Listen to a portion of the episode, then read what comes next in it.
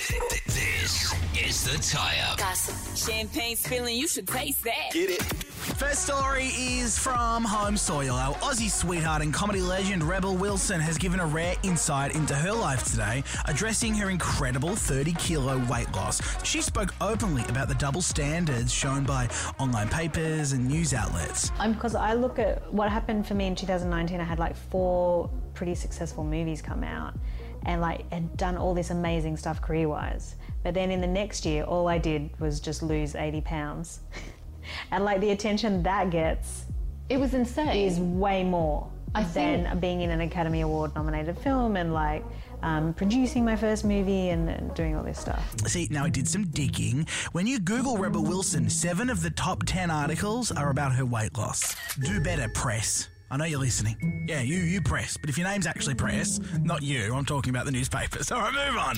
Human cannonball Johnny Knoxville has opened up about the long term mental and physical damage he's taken on after years of filming stupid stunts in the Jackass films. So he told Howard Stern that he had a very interesting reaction with his neurologist this year. like I said, my cognitive abilities really declined. I, I remember taking some tests. The neurosurgeon said, uh, Do you have trouble paying attention right now? And I said, Yeah, why? He goes, Because you scored a 17 on uh, a, a, my attention. Uh, that's out of a 100.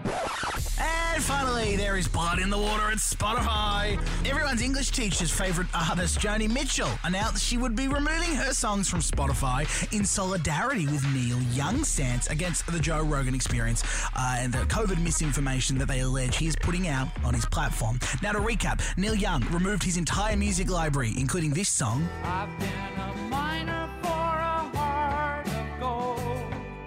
Today, Joni Mitchell joined the battle. She said, Irresponsible people are spreading lies that are costing people their lives.